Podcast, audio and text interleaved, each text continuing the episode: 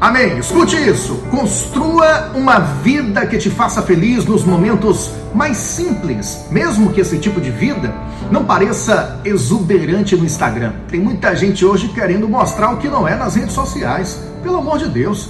Faça escolhas que o façam sentir-se mais leve, mesmo que essas escolhas não reflitam o que a sociedade disse que você deveria fazer. Tem hoje, tem gente que hoje está querendo seguir o que a sociedade diz que você tem que seguir por achar que você tem que ir por aquele caminho. Ah, nem deixe, viu? Faça amizade com pessoas que te respeitem, inspirem e apoiem, mesmo que isso signifique começar de novo. Interprete sua vida através das lentes de positividade e otimismo, mesmo em um mundo que pareça duro.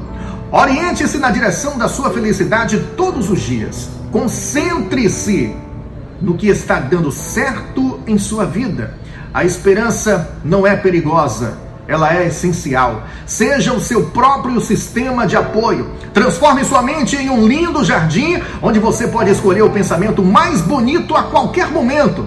Você precisa confiar em si mesmo. Você precisa abrir mão de como você acha que deveria ser e descobrir quem você é. Qual é a sua opinião? O que é mais importante para você? Para de ir pelas, cabe pelas cabeças alheias. Para com isso. Conheça a si mesmo. Escolha a si mesmo. Ame a si mesmo. E deixe, deixe a sua vida florescer. Pense nisso e tenha um bom dia.